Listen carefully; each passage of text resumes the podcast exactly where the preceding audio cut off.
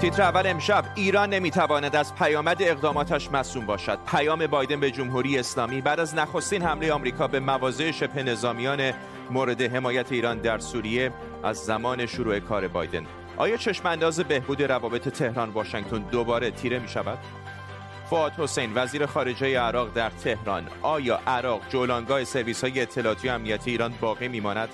بغداد با شبه نظامیان مورد حمایت ایران چه خواهد کرد؟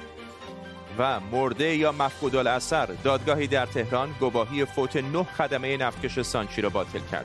سرنوشت نامعلوم خدمه کشتی ایرانی در دریای شرق چین بعد از حدود 3 سال. به تیتر اول خوش آمدید.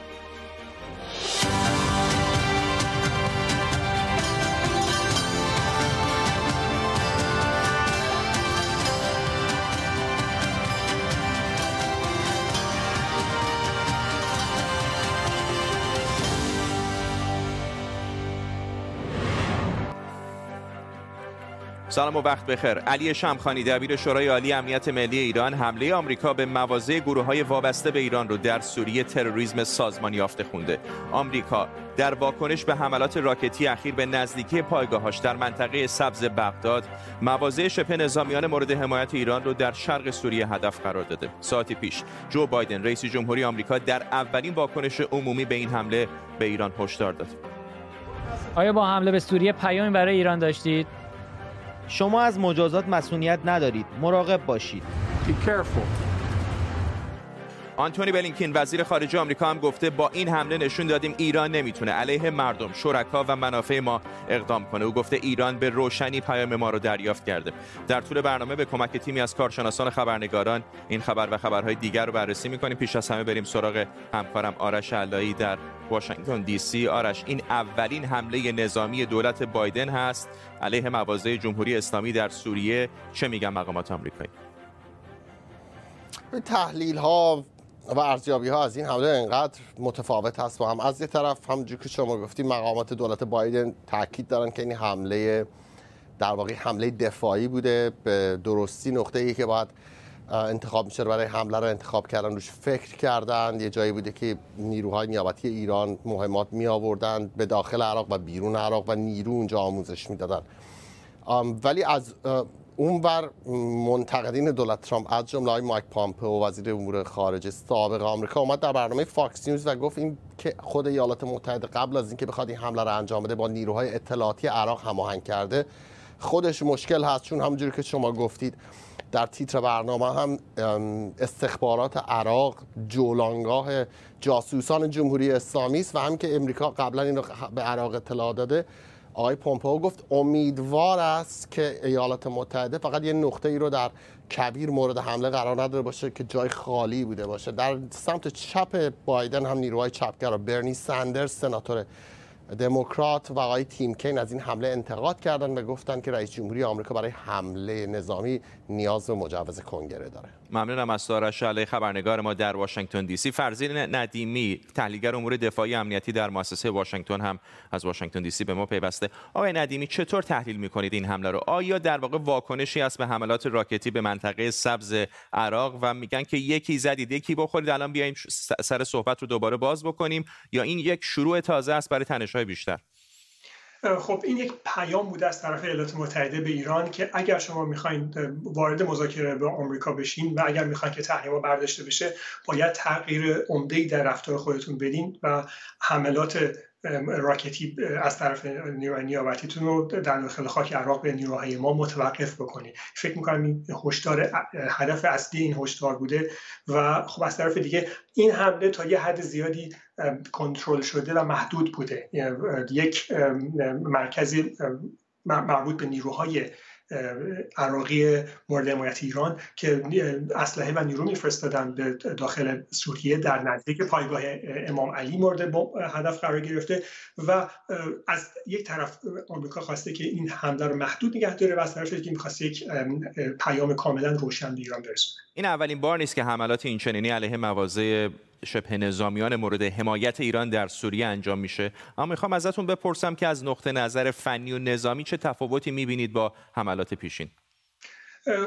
همونطور که فرمودین از سال 2018 بارها اسرائیل و آمریکا حمله کردن به هدفهای میلیشیاهای عراقی در اونجا و همینطور نیروهای ایرانی در پایگاه امام علی. در این مورد هم از هواپیمای F-15E استفاده شده که احتمال زیاد از پایگاه موفق السلطی از اردن برخاستن. از بمب‌های GBU 38 250 کیلویی استفاده شده. 6 بمب به داخل پایگاه در مرکز نگهداری مهمات اصابت کرده که البته به خاطر اینکه انفجارهای ثانویه دیده نشده فکر می‌کنم اون مرکز احتمالاً حاوی اسلحه و مهمات نبودن و یکی هم به پاسگاه مرزی برخورد کرده. تفاوت خیلی زیادی نداره ولی به نظر من یک نکته خیلی مشخص در این حمله محدود بودنشه و اینکه سعی کردن که از تلفات زیاد جلوگیری بکنن چون تعدادی از بمب‌ها پرتاب نشده به خاطر اینکه مطمئن نبودن هدف دقیقاً چی بوده. فرزین ندیمی تحلیلگر مسائل امنیتی و دفاعی از واشنگتن، ممنونم از شما. همزمان با بالا گرفتن تنش‌های ایران و آمریکا، فؤاد حسین وزیر امور خارجه عراق هم امروز به تهران رفته و با محمد جواد ظریف و چند مقام سیاسی و امنیتی ایران دیدار و گفتگو کرده. این دومین سفر وزیر خارجه عراق به ایران طی یک ماه اخیر.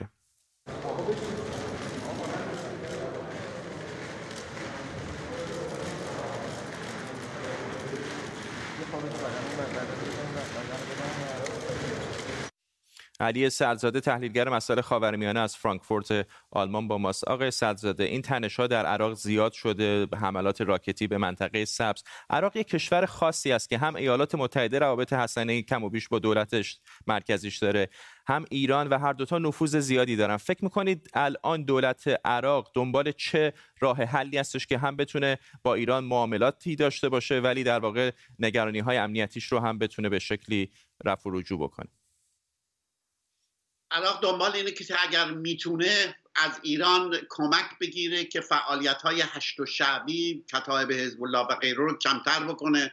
جالب این است که آقای فؤاد حسین دیروز چند ساعت قبل از اینکه به تهران پرواز کنه یه مصاحبه مطبوعاتی داشت و در اونجا گفت عراق کشوری است دموکراتیک و ما مفهومی واژه‌ای به نام مقاومت نمی‌شناسیم. این در حقیقت اون ادبیاتی که جمهوری اسلامی برای بیان این گروه هایی که در سوریه و عراق و لبنان و یمن هستن اینها رو در حقیقت نفی کرد.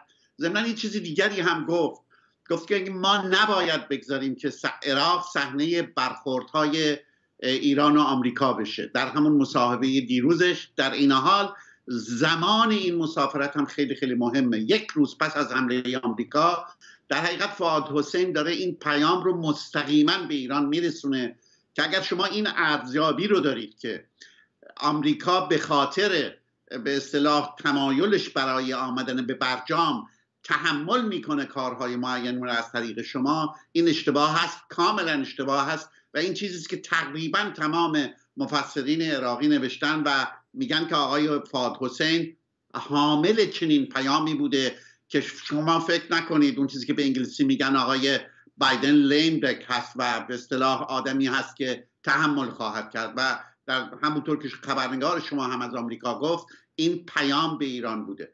من فکر میکنم که در کنار این مسئله اساسی مسائل اقتصادی هم هست، از جمله این که چجوری بشه راه حلی پیدا کرد که پولهایی که ایران در بانک عراق داره این پولها بشه به ایران منتقل بشه ولی به صورت کالا و به صورت نظارت شده.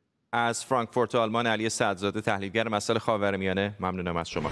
اجازه بدید زنده بریم به اورلاندو در فلوریدا، جایی که کنفرانس محافظه‌کاران موسوم به CPAC در جریان هست. کمی دیرتر حدود یک ساعت دیگه قراره مایک پومپئو وزیر خارجه دولت آقای ترامپ هم صحبت بکنه. آقای پومپئو کمی پیشتر توییت کرده و گفته که حالا که دیگر یک دیپلمات نیستم میتونم آزادانه‌تر در این کنفرانس محافظه‌کاران یا جمهوری خواهان در اورلاندو صحبت بکنم. فردا هم قرار هستش که دونالد ترامپ رئیس جمهوری پیشین آمریکا در همین کنفرانس شرکت بکنه. آقای ترامپ محل اصلی کنفرانس هست، موضوع اصلی این کنفرانس هست. جلب توجه کرده برای بسیاری از محافظه‌کاران در آمریکا صحبت‌های او. دیروز جمعه در یک کشتی باری متعلق به اسرائیل در دریای عمان انفجاری رخ داد. هنوز دلیل دقیق انفجار روشن نیست. بعضی مقامات اسرائیلی از احتمال برخورد راکت گفتند و بعضی منابع دیگه از احتمال انفجار مین. کمی بعد از انفجار مقامات دولت اسرائیل گفتند معتقدند جمهوری اسلامی در این کار دست داشته. کانال 13 اسرائیل هم میگه حکومت ایران میدونسته که مالک این کشتی اسرائیلیه. بر اثر این انفجار چند تا حفره کوچک روی بدنه کشتی ایجاد شده. بعد از انفجار کشتی مسیرش رو تغییر داده و الان راهی دبی شده و قرار اونجا تحقیقات در مورد این حادثه انجام بشه. اما ببینیم صاحب این کشتی کیه. آبراهام اونگار که بهش رامی هم میگن، یکی از ثروتمندترین تاجران اسرائیلی و صاحب شرکت کشتیرانی ریه و بعضی از رسانه‌های اسرائیلی میگن به رئیس موساد هم نزدیکه. گفته شده که اونگار یکی از پشتیبانان اصلی اتحاد علیه ایران هسته‌ایه، گروهی که تعدادی از سیاستمداران و مقامات سابق اسرائیلی و آمریکایی از جمله میر داگان رئیس سابق موساد تشکیل داده بودند. حالا ریاستش با جوزف لیبرمن، سناتور سابق دموکرات که قبلا رئیس کمیته امنیت داخلی سنا بود. 23 خرداد سال 98 دو تا نفتکش دیگه هم متعلق به نروژ و ژاپن در دریای عمان مورد حمله قرار گرفتن و آمریکا بعداً اسناد و تصاویری از این واقعه در اختیار شورای امنیت سازمان ملل قرار داد و میگفت حکومت ایران در این حملات هم دست داشته. حالا سوالی که ذهن خیلی ها رو مشغول کرده اینه که آیا بین این انفجار در این کشتی باربری و افزایش تنش بین حکومت ایران و اسرائیل بعد از ترور فخریزاده ارتباطی وجود داره یا نه؟ اشکان صفایی همکارم از اورشلیم با ماست. اشکان، چه میگن مقامات اسرائیلی، چه میگن رسانه‌های اسرائیلی؟ این یک برخورد بسیار نزدیک است بین ایران و یک کشتی که بالاخره دست کم متعلق به اسرائیل بوده. بله، خب من اول بگم که این کشتی هلیوس ری در واقع دیروز صبح وقتی که از بندر دمام در عربستان خارج شد به سمت سنگاپور، بعد از اینکه از در واقع تنگه هرمز عبور کرد صدای انفجار شنیده شد. چند ساعتی در نزدیکی کشور عمان متوقف بود، بعداً برگشت. قرار هست در ساعات آینده در واقع به دبی برسه، در اونجا هم تعمیر بشه و هم بازرسی‌هایی انجام بشه که مشخص بشه دلیل انفجار چه بوده. باید گفت که البته این کشتی درست است که متعلق به یک شرکت اسرائیلی بوده، اما تحت پرچم هندوراس حرکت می‌کرده. همونطوری که گفتید هارتس و کانال 13 اسرائیل میگن که ایران میدونسته که این کشتی متعلق به اسرائیل هست و برای همین هم اون را هدف قرار داده. این در حالی هست که در واقع صاحب همین کمپانی کشتیرانی این احتمال رو رد کرده. دو تا احتمال مطرح شده. یکی همون احتمالی است که کانال 13 گفته که احتمالاً موشکی که از یک قایق یا کشتی ایرانی شلیک شده به این قایق، به این کشتی اسرائیلی برخورد کرده. از اون طرف رسانه‌های دیگه میگن که یک مین دریایی به اون چسبونده شده و برخورد کرده. و همین آقای رامی هم صاحب این شرکت کشتیرانی به وبسایت خبری واینت گفته که الان مقامات اسرائیلی دارن با شرکت او همکاری میکنن برای اینکه دلیل نهایی انفجار مشخص بشه. ممنونم از اشکان صفایی خبرنگار ما در اورشلیم. دادگاهی در ایران گواهی فوت 9 خدمه نفتکش سانچی رو که ثبت احوال صادر کرده بود باطل کرده. دادگاه گفته دلایل و مدارک قطعی در مورد فوت خدمه نفتکش سانچی وجود نداره. این در حالیه که یک هفته بعد از حادثه مقامات ایرانی تایید کردند که تمام خدمه جانشون رو از دست دادن. نفتکش سانچی دیماه سال 96 در برخورد با یک کشتی چینی آتش گرفت و بعد از 9 روز سوختن غرق شد. علی حریصچی وکیل شماری از خانواده‌های خدمه نفتکش سانچی از واشنگتن دی سی با ما. آقای حریصچی، چه می‌دونیم در مورد سرنوشت این کشتی و کسانی که سوار این کشتی بودند و چرا الان این دادگاه در واقع این گواهی‌های فوت رو باطل کرده؟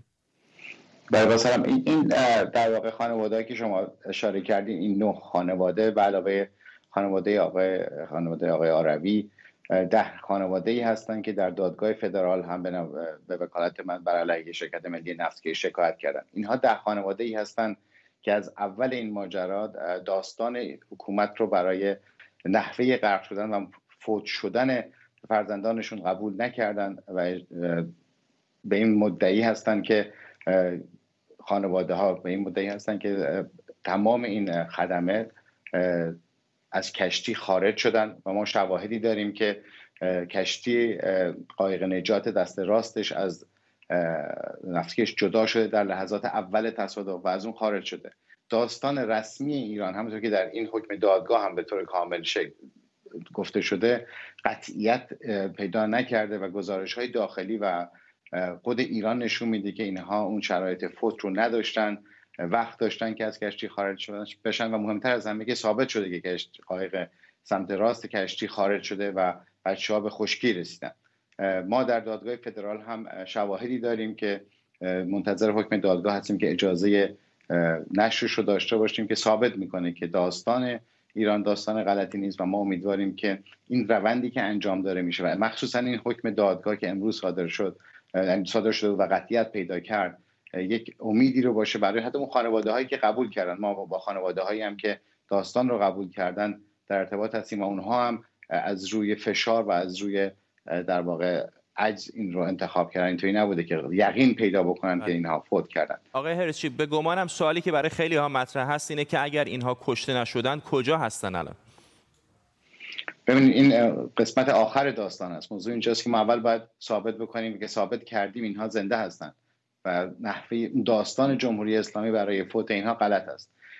ما هم تا اونجایی که به عنوان یک در واقع شهروند داریم سعی میکنیم از روند حقوقی استفاده بکنیم برای این پرونده که اینها رو پیدا بکنیم استفاده میکنیم، ولی ایران هستش که باید از طرق دیپلماتیک وارد این مسئله بشه، مسئولیت قبول بکنه و در جهت مسئولیت‌های حقوقی که هم بین المللی هم داخلی برای جون از شهروندان خودش داره تلاش بکنه تا اینها رو که در به خشکی در چین رسیدن رو پیدا بکنه و سعی کنه که اینها رو برگردونه به خانواده. و واقعا خواستم فقط تشکر بکنم از وکلای ایران که تا اون شرایط تونستن این حکم رو بگیرن، آقای زاکری و آقای شیرانی که در این پرونده تونستن این حکم بسیار مهم رو بگیرن برای خانواده. ممنونم از شما. علی حریچی، وکیل دادگاه‌های فدرال در آمریکا. آیا هیچ وقت فکر کردید وقتی بازنشسته میشید چقدر مستمری میگیرید؟ آیا اصلا پولی در صندوق‌های بازنشستگی ایران برای شما میمونه؟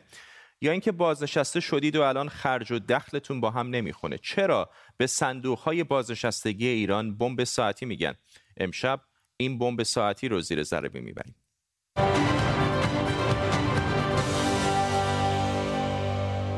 نمیدونم شما چند سالتونه، 60 سال، 70 سال، 20، 30، اما یا بازنشسته شدید یا بالاخره یه روزی بازنشسته میشید و حقوق بازنشستگی میخواید. از کجا؟ از بمبی ساعتی. در واقع حقوق بازنشستگی از صندوق‌های بازنشستگی میاد. اگر صندوق بازنشستگی رو بمب ساعتی فرض کنیم، این بمب هر لحظه ممکنه بترکه و پولی برای شما باقی نمونه. اما چرا برخی لقب بمب ساعتی رو به صندوق‌های بازنشستگی دادن؟ کلاً 18 صندوق بازنشستگی در ایران داریم. از این 18 تا فقط اطلاعات 4 تا از صندوق‌هایی که به وزارت رفاه وابسته هستن کم و بیش در دسترسه.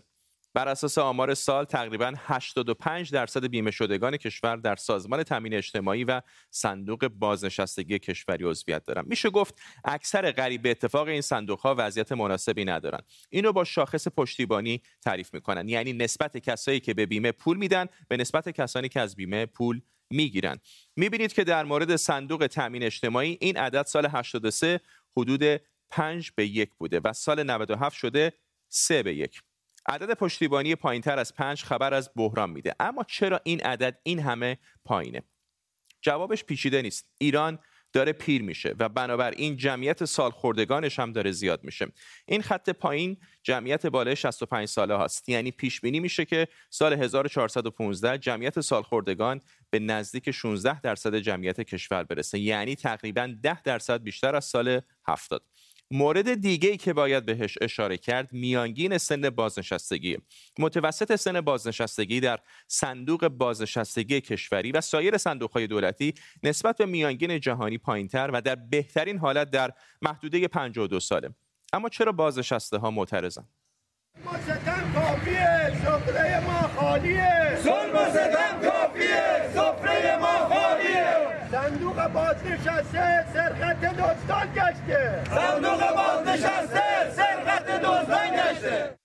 شاید یکیش عدم مدیریت درست منابع مالی توسط صندوق‌های بازنشستگی باشه، چرا که مثلا سازمان تامین اجتماعی طبق گزارش سال 97 نزدیک به 14,000 میلیارد تومان در بازار مسکن و شرکت‌های وابسته به تامین اجتماعی سرمایه‌گذاری کرده و بیش از 2,000 میلیارد تومان هم سود کرده. مورد بعد فساد در صندوق‌های بازنشستگی که تبدیل به امری عادی در ساختار کشور شده. مثلا توی این ویدیو مدیر عامل سابق صندوق بازنشستگی کشوری میگه قصد افشا کردن فساد در صندوق‌های بازنشستگی رو داشته، اما با فشار مستقیم روحانی برکنارش کردن. ولی ما می‌بینیم که تو این فضا بالاخره افرادی هستند که ممکنه فساد کرده، ممکنه تخلف کرده باشند. وقتی شما می‌خوای بیای این افراد رو عوض کنی، وقتی می‌خوای برداری، فشار زیاد میشه. بله، واقعیت قصه اینه که ما اول بسم الله وقتی شروع کردیم برنامه مشخص بود، با آقای وزیرم هماهنگ کردیم که این کار رو شروع بکنیم. بعد از یه مدتی انقدر فشارها سنگین شد از نمایندگان مجلس، از حتی بعضن مثلا افرادی که بالاخره دستگاه‌های مختلف بودن، تا نهایتا خود آقای رئیس جمهور در حقیقت فشار آوردن برای برکناری بنده. من فکر می‌کنم که شاید اگر که مثلا آقای وزیر بنده رو برکنار نمی‌کرد، احتمال داره شاید خود آقای رئیس جمهور آقای وزیر رو برکنار می‌کرد. یعنی موضوع اینقدر جدیه، بالاخره دومین صندوق بزرگ مالی کشوره. مثلا همین آقا که ویدیوش رو دیدید یه فهرست منتشر کرده بود که نشون میداد فقط 5 نفر از مدیران صندوق جمعاً 2.5 میلیارد تومان در یک سال حقوق گرفتن. یا مثلا سال 94 خود مدیر عامل صندوق بازنشستگی کشوری از چندین مورد فساد در دولت احمدی نژاد خبر داد. یه قلمش فروش زمینی در اتوبان صدرا به قیمت 32 میلیارد تومان بود. قیمت واقعی زمین چقدر بود؟ چیزی حدود 150 میلیارد تومان. مورد بعدی که بعضی بازنشسته‌ها بهش اعتراض دارن بحث همسانسازیه. یعنی چی؟ به زبان ساده میگن با مستمری که میگیرن دخل و خرجشون به هم نمیخوره. فعالان صنفی میگن امسال مستمری‌ها فقط 26% زیاد شده، در حالی که تورم واقعی بالای 100% بوده. دولت البته میگه میانگین افزایش 37% بوده. و یکی دیگر از موارد اعتراض بدهکاری دولت به بازنشسته هاست. همین الان دولت نزدیک به 340,000 میلیارد تومان به بازنشسته ها و صندوق های بازنشستگی بدهکاره. حالا دولت موظف شده 150,000 میلیارد تومان برای این مشکلات در بودجه سال 1400 اختصاص بده. مسئله اینه که نه تنها معلوم نیست که این پول قرار از کجا بیاد، بلکه دولت همین حالا هم کسری بودجه داره. از طرفی این صندوق‌ها هر سال بیش از سال قبل به بودجه دولتی وابسته شدن و با توجه به شرایط فعلی سال 1429، یعنی فقط 30 سال دیگه، کمک دولت به صندوق‌ها 83% کل بودجه عمومی کشور میشه. اینم بگم که این بحران غیر از بحران کسانی که اصلا بیمه نیستن. برآوردهای وزارت تعاون میگه تقریبا 24% مردم ایران تحت پوشش هیچ بیمه‌ای نیستن. اگر جمعیت ایران رو تقریبا 80 میلیون در نظر بگیریم، این یعنی چیزی حدود 20 میلیون نفر. و با این احتساب حتی اگر زنان سالمند که بیمه نیستن رو تحت پوشش غیر مستقیم بیمه همسراشون بیمه شده حساب کنیم، در بهترین حالت 59% از خانوارهای شهری و 18% از خانوارهای روستایی به حقوق بازنشستگی دسترسی دارند. ما داریم در مورد کسانی حرف میزنیم که بسیاریشون 25 تا 30 سال به چرخه مملکت خدمت کردند و حالا در کنار بمبی ساعتی نشستن که ضامنش رو نه خودشون که مقامات حکومت فعال کردند. بمبی که ترکشش به اونایی که در آینده بازنشسته میشن هم اصابت میکنه.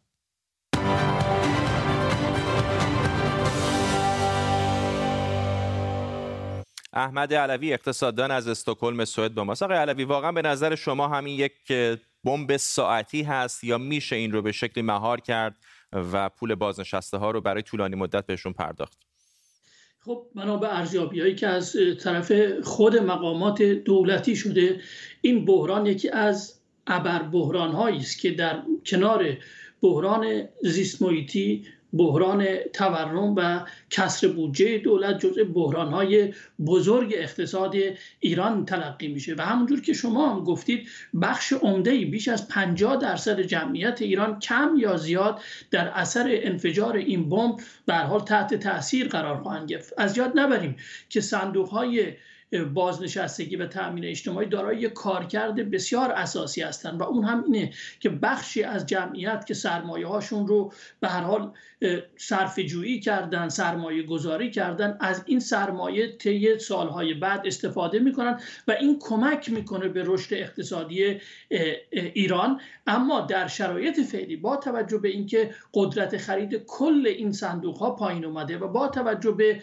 مواردی رو که شما گفتید، مثل اینکه اینکه شمار کسانی که الان حق بازنشستگی میدن کم شدن به دلیل افزایش بیکاری، الان این سرمایه بزرگ مورد سوء استفاده مقامات دولتی هم هست به علت فساد گسترده نمیتونه در راه رونق و شکوفایی اقتصاد ایران به کار گرفته بشه. یادآوری میکنم که در کشورهای پیشرفته این صندوق ها نه تنها به اصطلاح باری بر دوش شهروندان یا دولت نیستن، بلکه موتوری هستن برای رشد اقتصادی در ایران. اما بالعکس این محل فسادی است که به هر حال در دیر یا زود منفجر خواهد شد. این با ممنونم از شما. احمد علوی اقتصاددان از استکهلم سوئد با ما. اجازه بدید قبل از پایان برنامه دوباره بریم به اورلاندو در فلوریدا، جایی که کنفرانس سیپک، کنفرانس سالانه حزب جمهوری‌خواه در واقع محافظه‌کاران در آمریکا در جریان هست. قراره تا حدود یک ساعت دیگر مایک پومپئو وزیر خارجه دوران آقای ترامپ هم در این جلسه سخنرانی بکنه. توجه بسیاری از محافظه‌کاران و ناظران در این کنفرانس به دونالد ترامپ دوخته شده که برخلاف رؤسای جمهوری پیشین آمریکا که معمولاً بعد از پایان کارشون کم و بیش در سیاست مداخله چندانی نمی‌کردن، همچنان بخشی پررنگ از حزب جمهوری‌خواه رو تشکیل میده. تصاویر زنده رو می‌بینید از اورلاندو فلوریدا، جایی که کنفرانس سیپک در جریان هست. به این ترتیب می‌رسیم به پایان تیتر اول امروز. تا برنامه بعدی، وقت بخیر و بدرود.